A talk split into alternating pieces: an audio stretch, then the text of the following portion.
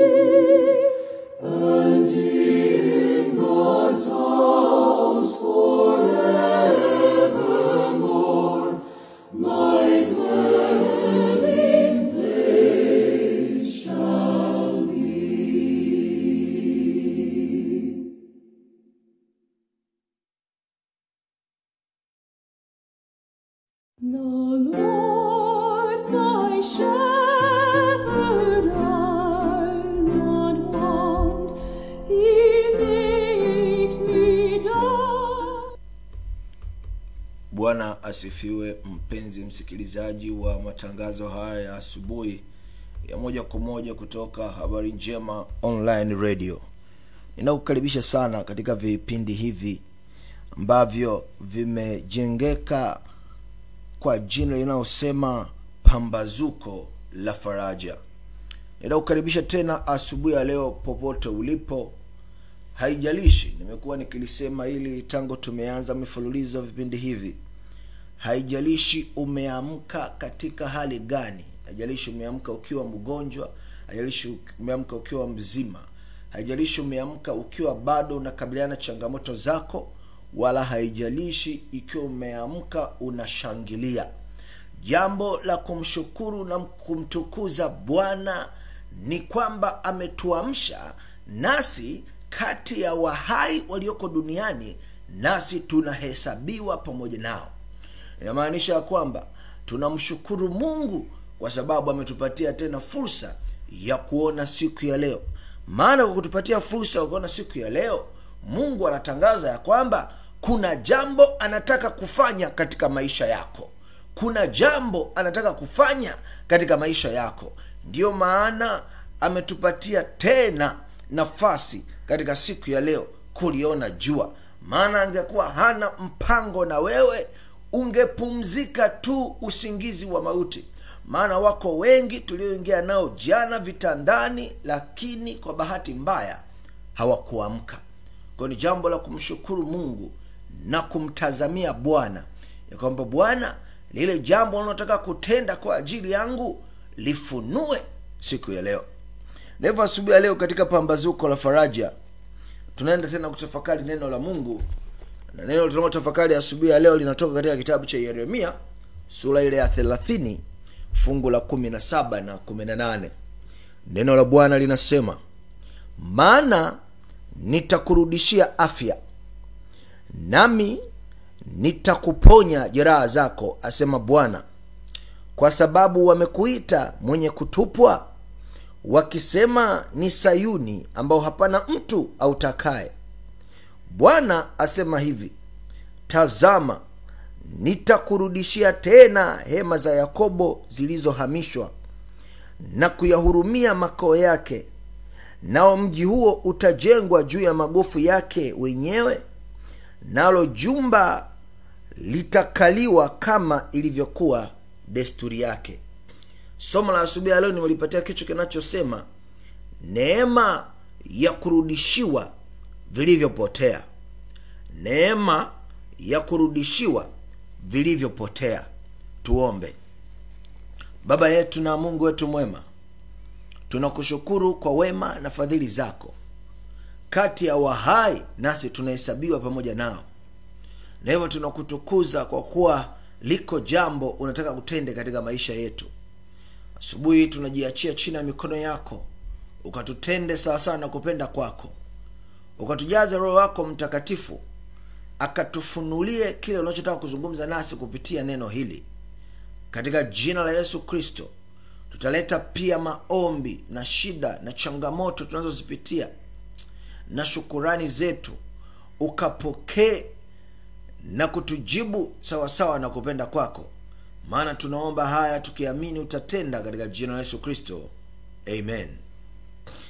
Biblia katika kitabu cha Yeremia katika fungu hili la, la sura ya 30 fungu la 17 na 18 ambayo nimelipatia kichwa inasema neema ya kurudishiwa vilivyopotea. Biblia inazungumza jambo la kipekee sana. Nianze kwa kukupa historia kidogo. Wana wa israeli wakati yeremia neno la bwana linamjia yeremia kuhusu na kuandika hii ahadi ya kipekee baadhi ya wana wa israeli kundi kubwa la kwanza la wana wa israeli. Walikuwa wametekwa na wamepelekwa utumwani babeli. Utasema kwa nini walitekwa? Mungu aliruhusu mfalme mpagani nebukadneza aende awateke wana wa israeli auhusuru wana wa israeli alete mateso kwa wana wa israeli alete changamoto kwa wana wa israeli wana wa israeli wengine wapitie hasara ya kupoteza vitu vyao. Wengine walipoteza afya zao walitiwa ulemavu. Wengine walipoteza mali zao kwa sababu ya, ya, ya, ya, ya, ya, ya, hali ya nchi kuingia katika kuvamiwa kivita. Wengine walipoteza biashara zao. Wengine walitengwa na familia zao. Mungu aliruhusu mfalme wa nebukadneza mfalme wa wakaldayo au, au, au, a, alete mateso haya kwa wana wa israeli. Kwa sababu wana wa israeli kwa muda mrefu mungu alikuwa amejaribu kuwasihi na kuwabembeleza warudi katika msingi wa neno lake lakini walikuwa wamekataa. Kwa muda mrefu mungu aliwasihi sana wasiivunje sabato yake lakini hawakusikia. Kwa muda mrefu mungu aliwakemea juu ya uzinzi na ibada za sanamu lakini hawakusikia. Kwa muda mrefu mungu aliwasihi na kuwabembeleza ya kwamba wawajali yatima na wajane lakini hawakusikia. Kwa muda mrefu mungu aliwasihi waheshimu na kusikiliza manabii wake lakini hawakusikia. Wao waliwatesa na kuwabeza manabii wa bwana. Kwa muda mrefu israeli iliasi ikazidi kuwasi ikazidi kuasi na kwenda mbali na bwana. Na mungu watu wanapochagua kuto kumsikiliza mungu huondoa ulinzi unaowazunguka. Wana wa israeli walikuwa taifa teule lililopendwa na mungu taifa ambalo daima lilikuwa limezungukwa na ulinzi wa mungu. Naam ndiyo maana katika kitabu cha zaburi daudi anasema kama vile milima izungukavyo yerusalemu ndivyo bwana alivyokuwa akiwalinda watu wake. Mungu huyu alikuwa amewazungushia wigo wa ulinzi watu wake. Lakini pale tu walipomkataa mungu akaondoa wigo wake na akawaeleza akawaeleza konsekwensi zake. Ya kwamba mnavyonikataa mnavyokataa kusikiliza neno langu mnavyokataa kutii maagizo yangu wigo huu niliowazungushia wa ulinzi utakapoondoka mfalme wa babeli atakuja atawateka atawatwaa atasababisha hasara kubwa katika maisha yenu. Nyumba zenu zitabomolewa na kufanywa jaa biashara zenu zitaharibiwa uchumi wenu utaporomoshwa. Wengine mtapoteza afya zenu mtakuwa vilema. Wengine mtafariki kwa sababu ya safari ya kutoka yerusalemu kwenda babeli kwa wakaldayo kwa miguu. Wengine mtapoteza wanafamilia. Wengine mtapoteza mahusiano yenu. Wengine mtapoteza kazi na biashara mlizofanya kwa muda mrefu. Kwa sababu ya kuto kutii wengine mta, mta, mtatiwa majeraha kwa sababu ya kuto kutii mtapita katika wakati wa tabu lakini israeli hawakusikia. Na hivyo mungu akaruhusu baada ya kuondoa ulinzi wake adui akaingia yerusalemu akawatwaa akawateka akawaumiza akaharibu afya zao akaharibu biashara zao akaharibu nyumba zao akawatia majeraha zayuni ukawa mji wa kuchekwa. Daima ukafanywa kuwa kituko. Watu wakawa wakiukebehi mji wa zayuni. Ya kwamba sasa umekuwa ukiwa. Sasa hauna mtu. Hauna anaotaka. Mji ambao ulikuwa makimbilio. Mji ambao ulikuwa unavutia. Mji ambao watu walikuwa wanaenda wanaenda kumtafuta bwana. Mji huo sasa ukawa ukiwa. Ukawa ni mji wa kukimbiwa ukawa ni mji ambao kila mtu aliubeza. Ukawa ni mji ambao hakuna mtu aliyoutaka ndipo bwana huyu mwenye huruma israeli ikiwa katika hali hiyo ya changamoto kubwa walioipitia kwa sababu wao wenyewe walikataa ulinzi wa bwana. Mungu huyu wa pekee anawarudia tena israeli. Biblia iniambii israeli wakamrudia bwana. Bwana anawakumbuka watu wake. Bwana akahurumia watu wake. Bwana akaguswa tena na watu wake. Bwana akawarudia na kuwapatia ahadi hii ya kwamba wanangu hamjachelewa. Ikiwa mtanirudia mimi nami nitawarejeshea nami nitawarejeshea vyote mlivyopoteza. Nisikilize vizuri hii ndiyo neema ya kurudishiwa vilivyopotea. Neema ni nini? Neema ni kupokea haki isiyokustahili. Ni kweli israeli haikustahili kurejeshewa afya. Ni kweli israeli haikustahili kurejeshewa vilivyopotea.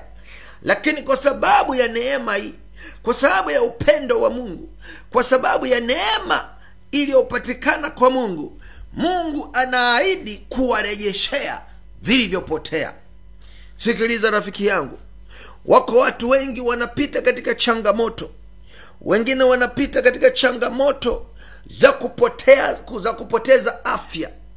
Pengine walipoteza afya kwa kuingia kujiingiza wenyewe katika matatizo. Walipoteza afya zao kwa kufata kwa kufanya yale ambayo hayakuwapasa kufanya. Walifanya uzinzi wakapata magonjwa ya zinaa. Hawakutii kanuni za afya wakapata magonjwa mbalimbali. Lakini pengine waliugua tu ugonjwa umekuja tu aa, kwa sababu ya mazingira waliokuwemo. Haijalishi haijalishi ulipoteza nyumba yako kwa sababu ya, ya, ya, ya, ya, ya kuto kufanya vizuri mipango yako. Haijalishi ulipoteza kwa kudhulumiwa. Haijalishi ulitiwa jeraha na adui zako wakajeruhi moyo wako wakajeruhi biashara yako wakajeruhi kazi yako wakajeruhi familia yako wakajeruhi mwenzi wako wakajeruhi watoto wako.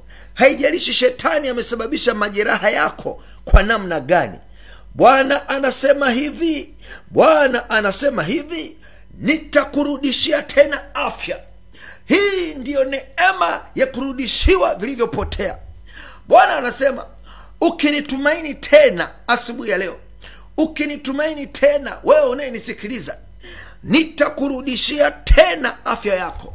Haijalishi afya yako ime, imeyumba kiasi gani haijalishi imetetereka kiasi gani haijalishi madaktari wamesema haiwezekaniki tena haijalishi wamesema ya kwamba ugonjwa wako hauponyeki ya kwamba wewe ni wa kusubiria tu kufa. Wamesha kutoa hospitali wamekukataa wanasema huyu ndugu yenu anasubiria tu kifo. Nataka nikueleze haijalishi daktari amesemaje inachojalisha mungu anasemaje na mungu anasema nitakurudishia tena afya yako. Haleluya. Inawezekana umelala kitandani kisukari kinakusumbua. Inawezekana presha zinakusumbua. Vidonda vya tumbo vinakusumbua. Miguu magoti yanakusumbua mgongo unakusumbua mwili wako unaugua una uvimbe mahala fulani katika kichwa una uvimbe katika mwili sehemu fulani pengine una kansa pengine uh, umelala kabisa huko katika koma hujielewi. Mungu anasema hivi hii ndiyo neema ya kurudishiwa vilivyopotea. Ikiwa watu wangu wataniangalia tena nitarejesha afya zao anasema tu sio tu kurudisha afya zao. Anasema nami nitaponya jeraha zao. Wapo watu wamejeruhiwa wame, wame na mwovu shetani. Wamejeruhiwa kwa kutenganishwa katika mahusiano na wenzi wao. Wamejeruhiwa kwa kuletewa changamoto katika ndoa zao. Wamejeruhiwa na mwovu shetani kwa kuletewa changamoto katika masomo yao.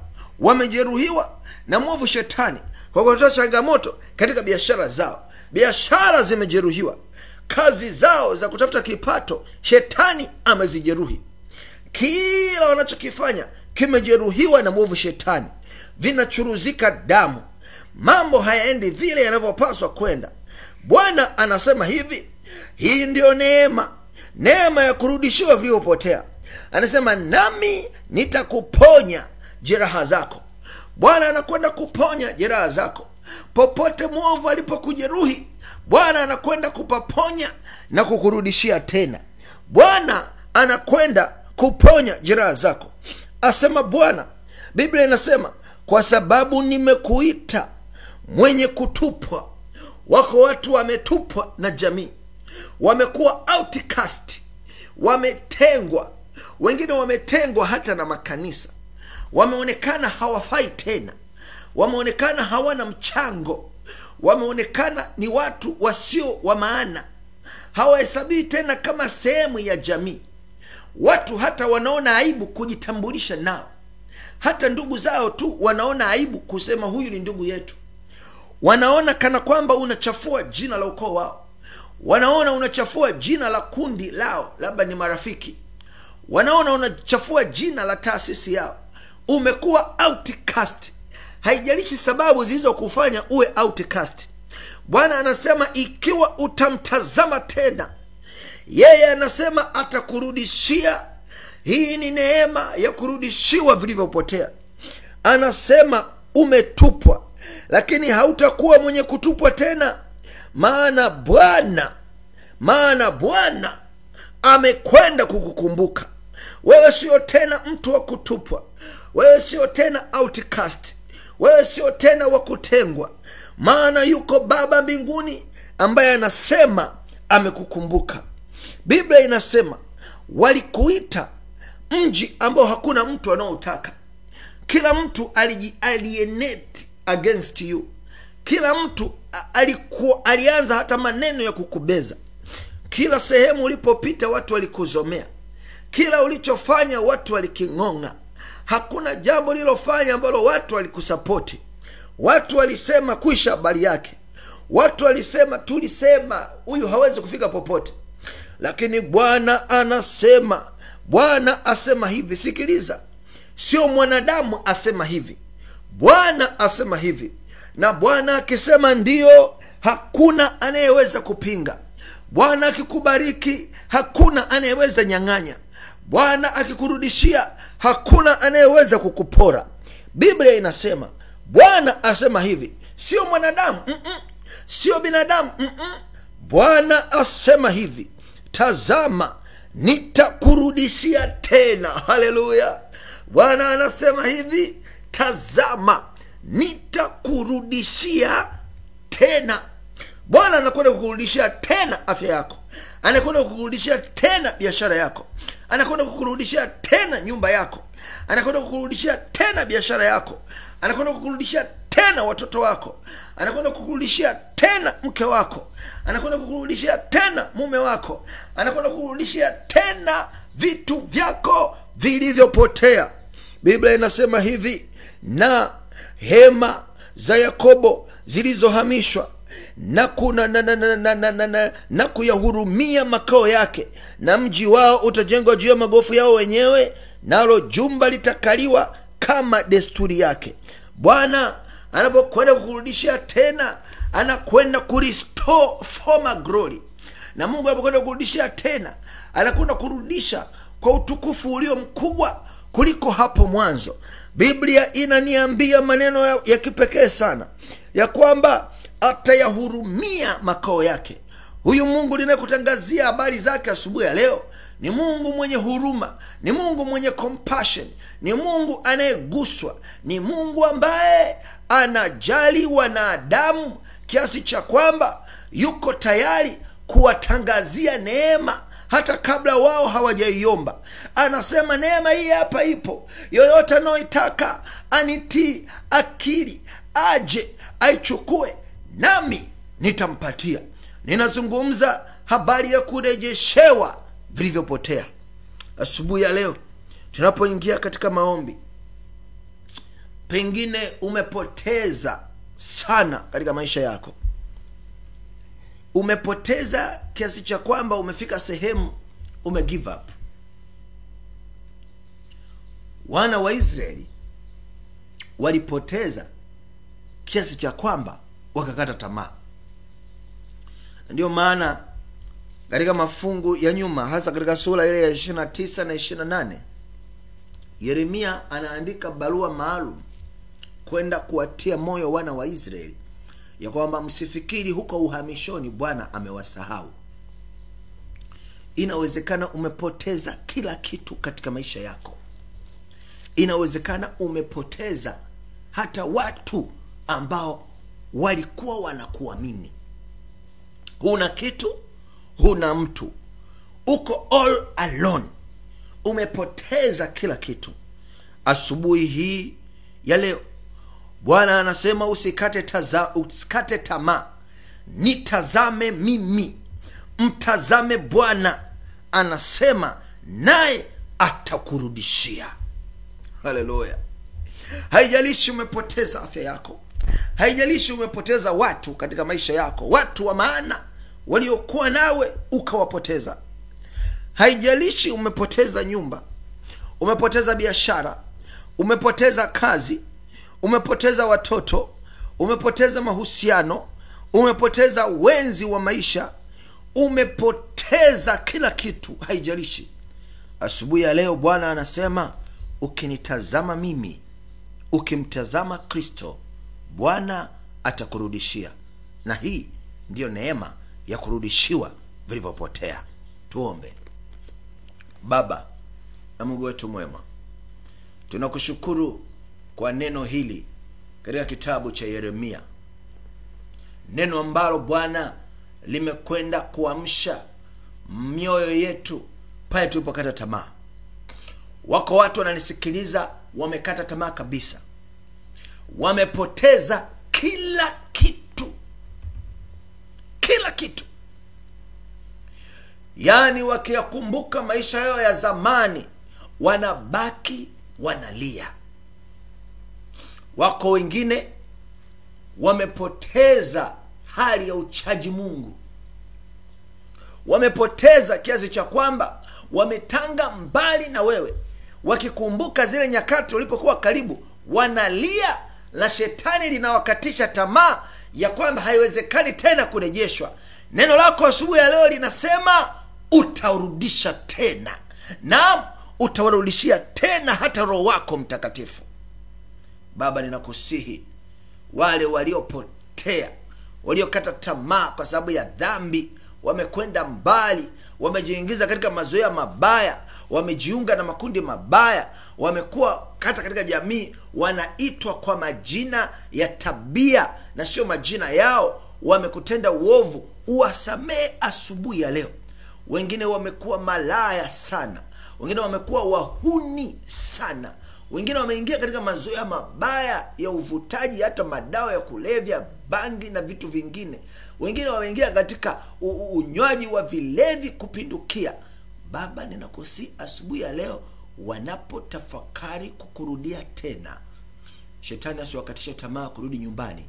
Wapokee na unapowapokea kama ulivyoahidi katika yeremia warejeshee tena mioyo yao ya kukucha mungu. Warejeshee tena walivyopoteza kwa sababu ya mazoea mabaya wengine kwa sababu ya ulevi wamepoteza familia zao. Wengine kwa sababu ya madawa ya kulevya wamepoteza marafiki zao. Wengine wamepoteza mali zao. Wamepoteza kila kitu kiasi cha kwamba wamebaki hopeless. Wanapokurudia warejeshe tena. Wako watu mungu wangu wamepoteza afya zao kwa muda mrefu.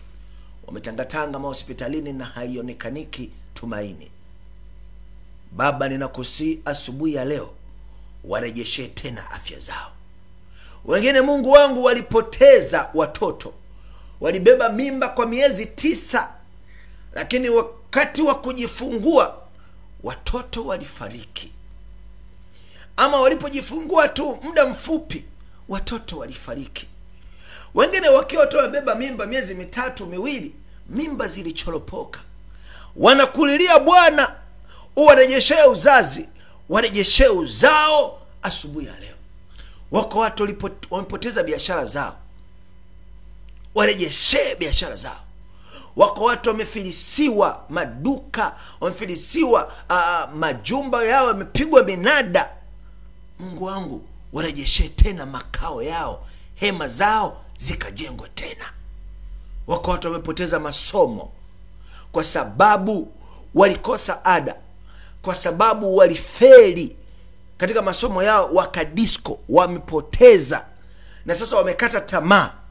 Bwana unapofufua tena mioyo yao warejeshee tena masomo yao wakafaulu kwa viwango vipya. Warejeshee tena masomo yao wakapate ada wamalize shule.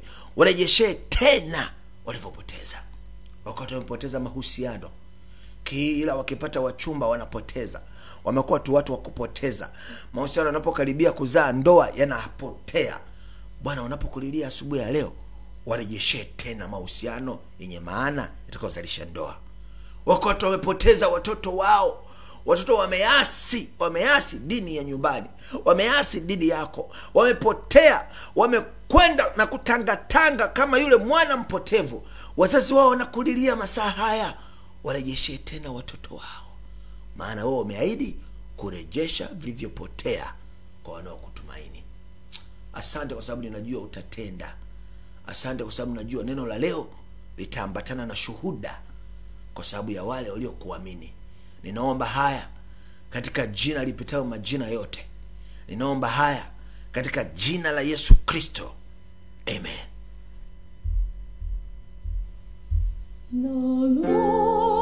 My shepherd.